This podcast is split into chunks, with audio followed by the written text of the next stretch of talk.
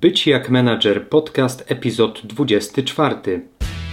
W wieku 16 lat wiedziałem, że chcę robić wybitne rzeczy w gronie wybitnych specjalistów. Zostałem więc menadżerem i choć zarządzanie to niełatwy kawałek chleba, uczę, jak to robić na najwyższym poziomie. Jestem Mariusz Najwer, a to mój podcast o zarządzaniu w IT. Dzień dobry.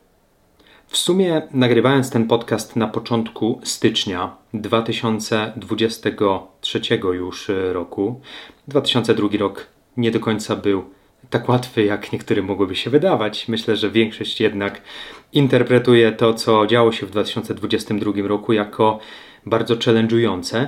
Natomiast, y, jako że nagrywam to w pierwszym tygodniu, mam nadzieję, wspaniałego nadchodzącego roku 2023, to nie mógłbym zacząć inaczej, jak życzyć Ci, drogi słuchaczu, wszystkiego co naj, najlepsze. I zastanawiałem się dłuższą chwilę, co dokładnie mógłbym Ci życzyć. Mógłbym polecieć e, takim klasykiem zdrowia, szczęścia, pomyślności i owszem, życzę Ci tego na pewno. Natomiast jako, że nie znamy się, a może się znamy, ale jako, że mówię nie tylko do Ciebie, ale także do pozostałych słuchaczy, to pomyślałem, że zuniwersalizuję, jeżeli mogę tak powiedzieć, swoje życzenia i chcę Ci życzyć tylko jednego. Chcę Ci życzyć, żeby było dobrze. Co to znaczy dobrze? To już każdy z nas we własnej prywatnej alkowie, własnych ambicji, własnego życia prywatnego sobie na to odpowie. Dla mnie to, że jest dobrze, oznacza, że pomiędzy tym, kiedy się budzę, a kiedy, chwilą, gdy zasypiam, mogę robić to, co lubię, to, co kocham, otaczać się wspaniałymi ludźmi, a przy okazji być zdrowym i, i, i, i czuć, że każdy dzień daje mi tę nową, fajną możliwość i rozwijania się, ale także poznawania nowych, ciekawych ludzi. To dla mnie oznacza, e, że jest dobrze. E, także życzę Ci naprawdę wszystkiego, co dobre, żeby było dobrze, wszystkiego, co najlepsze, oby, e, oby, oby do, nie, byle, byle do przodu i nie rozbić samochodu, jak rapował klasyk. A dziś e, w ramach podcastu Być jak menadżer, jeżeli jesteś tu przypadkiem lub e, ktoś podesłał Ci link do, do tego podcastu, to ja tylko przypomnę, że swój podcast e, kieruję do szeroko pojętej branży menedżerskiej w IT, czyli do product managerów, project managerów, product ownerów, analityków biznesowych czy Scrum Masterów. Dziś temat y, nie aż tak specjalistyczny jak w moich poprzednich podcastach, bo będzie dotyczył bardzo szeroko pojętego zarządzania produktem, ale także jeszcze szerszy kontekst, kontekst skubniemy, bo będziemy mówić o zarządzaniu biznesem. A no nie ukrywajmy, biznes to albo usługi, albo produkty.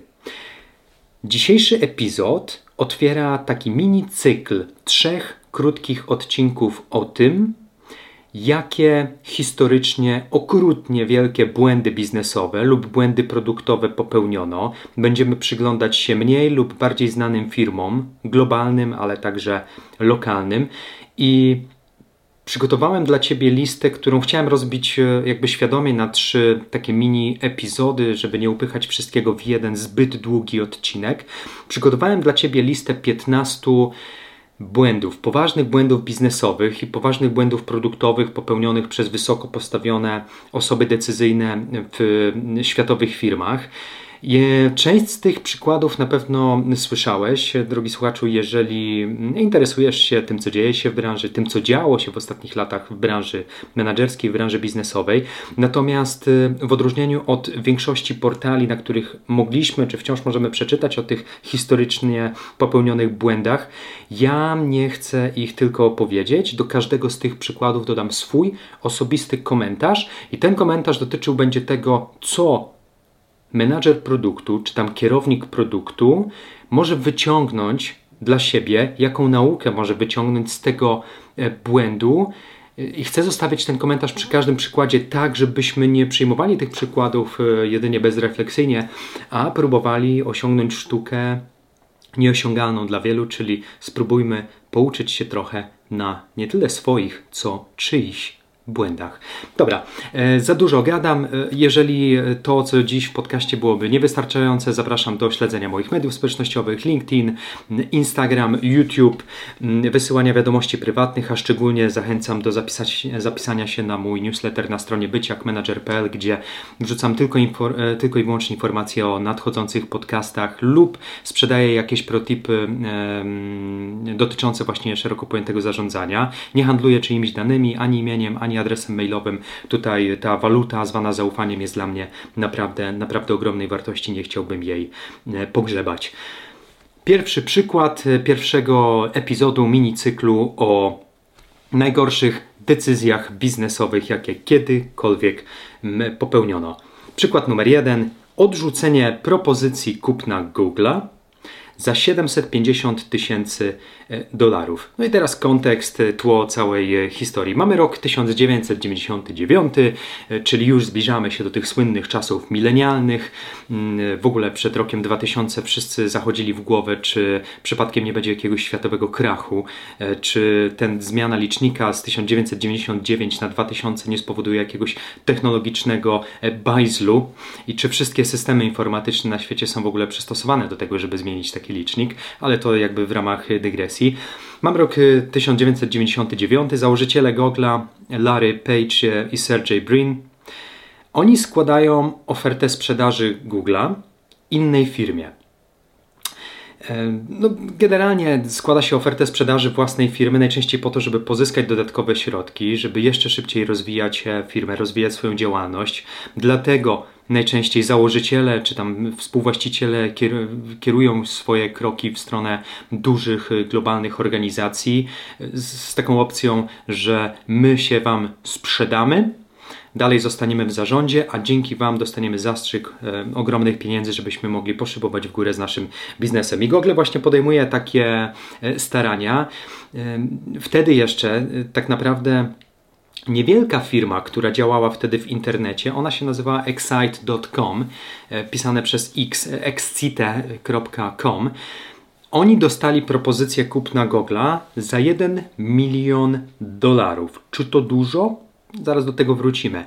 Inwestor, y, który wspierał wtedy Excite, czyli tą, tą firmę, która dostała ofertę od założyciela Google'a, wytargował jeszcze niższą cenę, bo wytargował ostateczną cenę, mm, która opiewała na 750 tysięcy y, dolarów amerykańskich i taką ofertę założyciele Google'a położyli na stole potencjalnemu kupcy.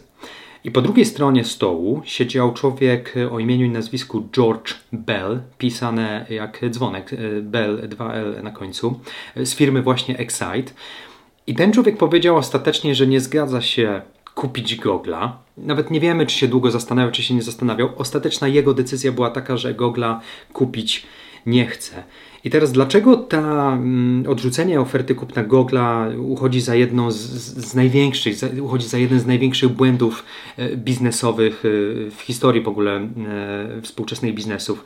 Otóż obecnie wartość rynkowa Google'a w chwili, gdy nagrywam ten materiał, kilka miesięcy wstecz, przekroczyła trylion dolarów.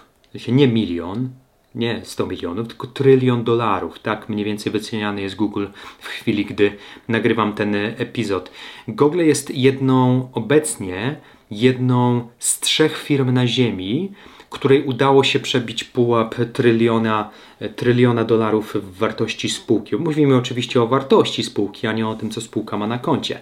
Natomiast w międzyczasie Excite, czyli ta mała firma jeszcze wtedy, pod koniec lat 90., która dostała ofertę kupna Google'a, Excite zostało sprzedane w 2004 roku za 500 milionów dolarów, czyli mniej więcej tyle, ile Google zarabia teraz w jeden dzień. No to teraz spójrz, drogi słuchaczu, o jakiej skali błędu w decyzji biznesowej e, mówimy. Jaką naukę tak naprawdę z tej historii powinien wyciągnąć dla siebie product manager lub, jak powiedzielibyśmy po polsku, kierownik produktu? Otóż Umiejętność mówienia okazją nie jest y, oczywiście tak samo ważna jak umiejętność mówienia y, różnym okazjom tak. Nie wiem, jakie czynniki analizował wtedy przedsiębiorca George Bell, który dostał tę ofertę e, sprzedaży, czy tam ofertę kupna, zanim odmówił kupienia gogle. No ale gdzieś najwidoczniej popełnił błąd i jako product manager, i to jest warto, y, żebyśmy sobie zapamiętali, jako product manager osobiście uważam za arcyważne, żeby dokładnie oszacować potencjał każdego produktu, który na przykład zostaje nam zaoferowany i zwalidować, ile rzeczywiście może być warty na rynku nie dziś, ale za lat X, 5, 10, 15. Także jeżeli już jesteś product managerem lub będziesz e, kierownikiem produktu, to zachęcam, miej zawsze otwarty umysł, nawet jeśli coś wydaje się kuriozalne. Warto się temu przyjrzeć bliżej, bo dobre okazje lubią się nie powtarzać w świecie e, biznesu. Drugi przykład to uśmiercenie słynnego serwisu MySpace. Oczywiście MySpace y, dziś y, nie wielu nastolatków kojarzy, że kiedykolwiek taki serwis miał miejsce, dlatego osadzę nas w odpowiednim kontekście. Jak gdy rozpoczynałem studia, a było to w 2006 roku, nikt nie słyszał jeszcze o Facebooku, Instagramie czy Twitterze. W Polsce zaczynał się natomiast hype na naszą klasę, ale i ten portal tak naprawdę jeszcze mm, raczkował. I ze wszystkich portali społecznościowych, a można było je policzyć na palcach jednej ręki, bo była to stosunkowo młoda dziedzina, królem social mediów niewątpliwie był MySpace. Z angielskiego pisane razem jak moja przestrzeń. W 2004 roku, dwa lata przed tym, zanim poszedłem na studia, w niespełna miesiąc po tym, bo wtedy odpalono ten serwis w 2004, miesiąc po odpaleniu tego serwisu korzystało z niego już ponad milion użytkowników. No to był ogromny skok. To tak jakby wszyscy rzucili się na, wiecie, na, na y, świeżo otwartą, piaszczystą, słoneczną plażę, e, której e, nie widzieli od e, lat. A to było coś zupełnie nowego na rynku. Zabawny fakt, tak, tak swoją drogą, dla milionów użytkowników w pewnym wieku, nie będę ukrywał, że między innymi w moim wieku, Człowiek o nazwisku Tom Anderson był absolutnie pierwszym oficjalnym znajomym z portalu społecznościowego. Historia jest taka: Anderson był współzałożycielem MySpace i mechanika zakładania konta w serwisie była tak napisana, że po stworzeniu swojego profilu miałeś od razu przypisanego pierwszego znajomego. Wiecie, żeby lista znajomych nie wyglądała pusto i głupio, no to domyślnie zawsze był tobie przypisany właśnie Tom Anderson. Jego zdjęcie profilowe przeszło do historii mediów społecznościowych. Polecam w ogóle wrzucić w Google Tom Anderson i przeczytać o nim artykuł na Wikipedii, bo to ciekawe, że ktoś w taki zwariowany sposób stał się internetowym znajomym dla milionów ludzi. Ale koniec końców MySpace upadł a oto jakby przyczyna. Jest taki miliarder, e, Rupert Murdoch, pisany jak Rupert Murdoch przez CH. Pewnego dnia kupił serwis i on popełnił straszliwie, e, straszliwie zły błąd.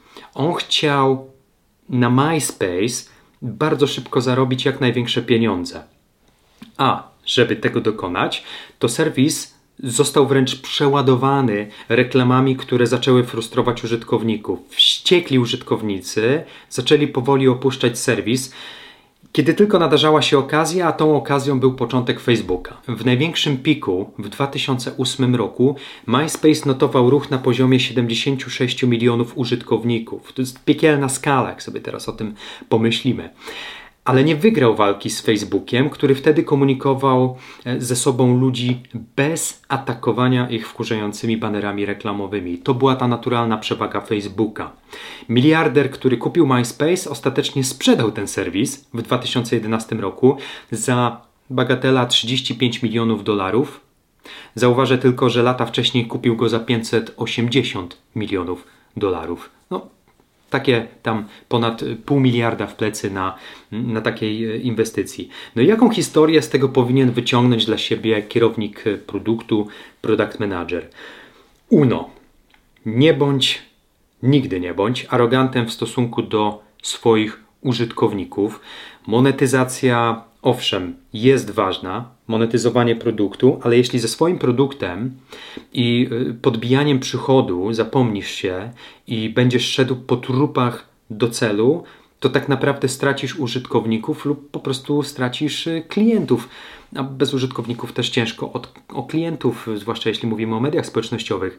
Od kolegów y, PM-ów często słyszę przy piwie, jakich przełożeni, jakich przełożeni czy tam top management, mówiąc kolokwialnie, ciśnie na zysk i na monetyzację. A ja chcę powiedzieć, że to najczęściej kończy się tym, że deweloperzy później wczepiają w aplikacje jakieś idiotyczne reklamy albo programy afiliacyjne. Ale takie działania są najczęściej krótkowzroczne i prędzej czy później odbiją się e, czkawką. Dlatego nie podchodźmy w sposób arogancki do swoich użytkowników, tak jak zrobił to ten miliarder. Potraktował użytkowników tylko i wyłącznie jak maszynki do zarabiania pieniędzy, a użytkownicy, nawet jeśli się tacy wydają, to głupi nie są. Trzeci przykład to to, to jest w ogóle y, naprawdę mocna, mocna rzecz historyczno-biznesowa. Nie kupienie patentu na telefon. Otóż jeden z największych strzałów w kolano w historii zarządzania biznesów możemy przypisać firmie Western Union Telegraph, ponieważ ta firma odrzuciła szansę kupienia prawdopodobnie najbardziej wartościowego patentu wszechczasów. W XIX wieku, cofamy się bardzo daleko mm, w czasie, w XIX wieku, gdy ludzie komunikowali się na odległość za pomocą telegrafu, niejaki Alexander Bell, już po raz drugi nazwisko Bell się pojawia, przypadek, niejaki Alexander Bell, to był naukowiec, inżynier, wynalazca, on wpadł na pomysł, jak usprawnić sposób, w jaki ludzie się komunikują. No i w ten sposób wymyślił telefon. Nie chcę wchodzić w technikalia, sam nie czuję się w takich technikaliach e, dobrze a przynajmniej sprawnie. I w drugiej połowie XIX wieku firma Western Union miała dość solidną pozycję na rynku amerykańskim. Oni posiadali wtedy ponad 7 tysięcy biur z telegrafami, pomiędzy którymi rozciągało się aż 185 tysięcy mil czyli prawie 300 tysięcy kilometrów kabla telegraficznego. No i dla wynalazcy telefonu, dla Aleksandra Bella, było oczywiste, że Western Union jest jedynym sensownym, potencjalnym kupcem takiego wynalazku jak e, telefon. Także nie czekając długo, Alexander Bell przyszedł więc do Williama Ortona. William Orton to był CEO, czyli prezes Western Union i zaoferował mu patent na swój wynalazek, czyli na telefon. I ten patent zaoferował mu za 100 tysięcy dolarów. Orton stwierdził podobno, mm, że wynalazek Aleksandra przypomina bardziej zabawkę aniżeli użytkowy przedmiot. No i w ten sposób prezes największej na świecie firmy telegraficznej nie potrafił sobie tak naprawdę wyobrazić po co ludzie mieliby rozmawiać ze sobą przez telefon, skoro wiadomości mogły być wysyłane za pomocą telegrafu. Dla niego to było oczywiste. No i Orton zwyczajnie nie miał takiej wizji rozwoju komunikacji na odległość, dlatego koniec końców odrzucił propozycję kupienia patentu na telefon. Co zrobił więc Alexander Bell ze swoim wynalazkiem? Otóż założył własną firmę, a w ciągu e, dwóch lat zaledwie jego patent wart, wart był już nie 100 tysięcy dolarów, a 25 milionów dolarów. Western Union natomiast próbowało rozwinąć swój system telefoniczny i nawet, co, co zrobili? Oni oskarżyli Bella o kradzież ich pomysłu. Natomiast Bell pozwał Western Union o kradzież patentu i co? Sprawę wygrał. Jaką naukę z tej historii powinien wyciągnąć mm, product manager? Otóż ja tak szczerze myślę, że należy sobie uzmysłowić, że nasza wizja dotycząca rozwoju produktu zawsze może być błędna, że ktoś może mieć inną, lepszą wizję, której nie powinniśmy od razu przekreślać, jeśli możemy to zrobić, jeśli mamy taką władzę, że możemy czyją, czyjeś idee i pomysły przekreślać, to nie róbmy tego za wszelką cenę, tak jak zrobili to, um, zrobił to szef Western Union.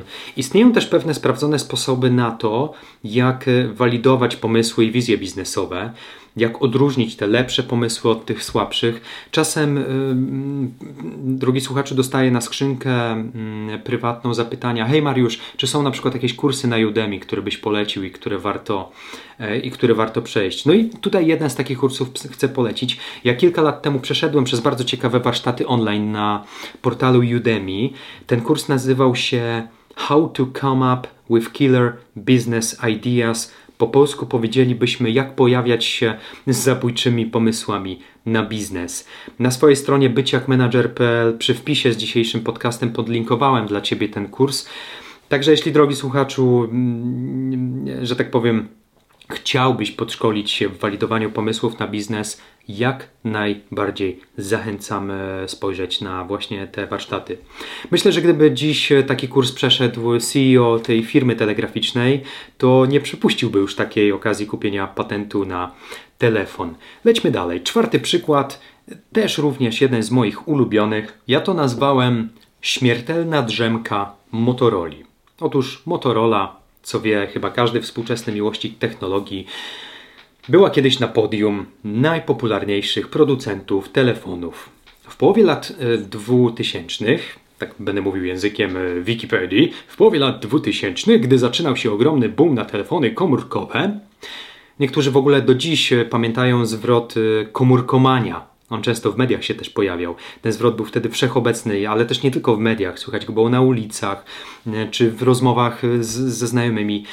Świat tak naprawdę wtedy zwariował na punkcie komórkomanii, na punkcie komunikowania się przez telefon, który nie musi być podczepiony kablem w naszym domu, on się może zmieścić do naszej kieszeni. No i właśnie w tamtych czasach Motorola była jednym z największych potentatów komórkowych, zaraz obok Apple oraz, uwaga, BlackBerry. Dokładnie tak, wtedy o Samsungu jeszcze nikt nie mówił głośno. Flagowcem Motorola był wtedy model Razr, pisane R-A-Z-R.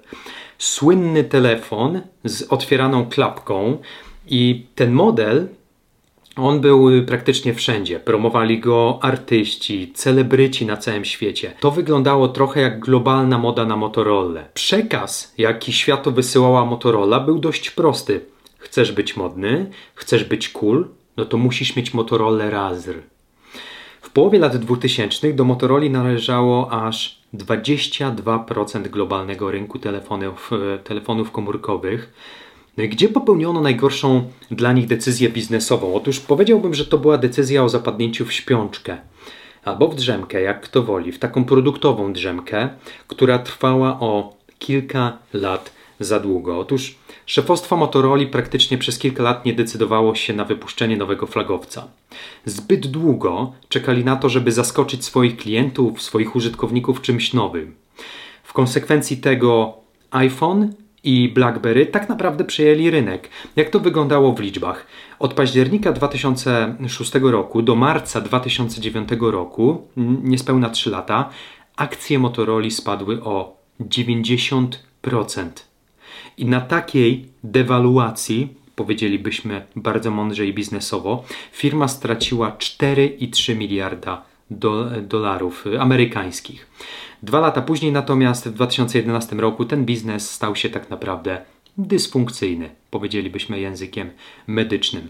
No i można powiedzieć, że po 8 dekadach, tak naprawdę, po 80 latach niemalże, słynne hasło Motorola Hello Moto zamieniono na Goodbye Motorola. Do dziś mówi się, że szefostwo Motorola popełniło największy znany błąd biznesowy w czasach złotej ery telefonów komórkowych. Trudno bardziej podręcznikowy przykład gorszej decyzji biznesowej. Jaką naukę z tej historii powinien wyciągnąć dla siebie product manager? Otóż przede wszystkim sprawny produktowiec regularnie śledzi poczynania swojej konkurencji.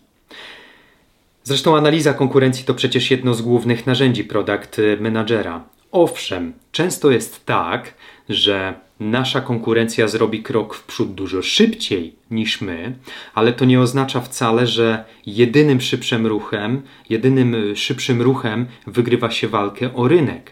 Warto sobie uświadomić, że wrogiem dla rozwoju produktu i osiągania sukcesów jest prokrastynacja pewne takie świadome odwlekanie czegoś w czasie, jak to zrobiła Motorola, daje naszym konkurentom okazję strzału na pustą bramkę. No i dlatego uważam, że product manager mówi prokrastynacji zdecydowane nie. I zachęcam też, e, żebyś e, no, był zawsze wyczulony na to, czy przypadkiem odwlekanie dowiezienia jakiejś nowej funkcjonalności produktowej, czy też nowego produktu nie jest e, już takim zalążkiem śmiertelnej, potencjalnie śmiertelnej drzemki. Ostatni dziś przykład. Sięgam do mojej ulubionej branży, do motoryzacji. Nie chcę powiedzieć, że do mojej ulubionej marki, ale do marki, z którą byłem e, zaprzyjaźniony przez kilka lat. Otóż sięgamy do Forda. Ja w czasach studiów y, dostałem w ogóle swój pierwszy, nie pierwszy, pierwszy samochód to miałem Renault, ale drugi samochód dostałem od mojego taty, e, Forda. Mm, e, bardzo miło wspominam, turbo diesel 1.9, silnik, nie do zajechania. E, natomiast dobra, już koniec z tą dygresją. Ostatni przykład nazwałem opór Forda do zmiany modelu T. I wyjaśniam o, to, o, o co chodzi. To jest kolejny przykład prokrastynacji, albo patrząc na to troszkę inaczej, pewnego nadgorliwego, a wręcz przesadnego idealizowania własnego produktu.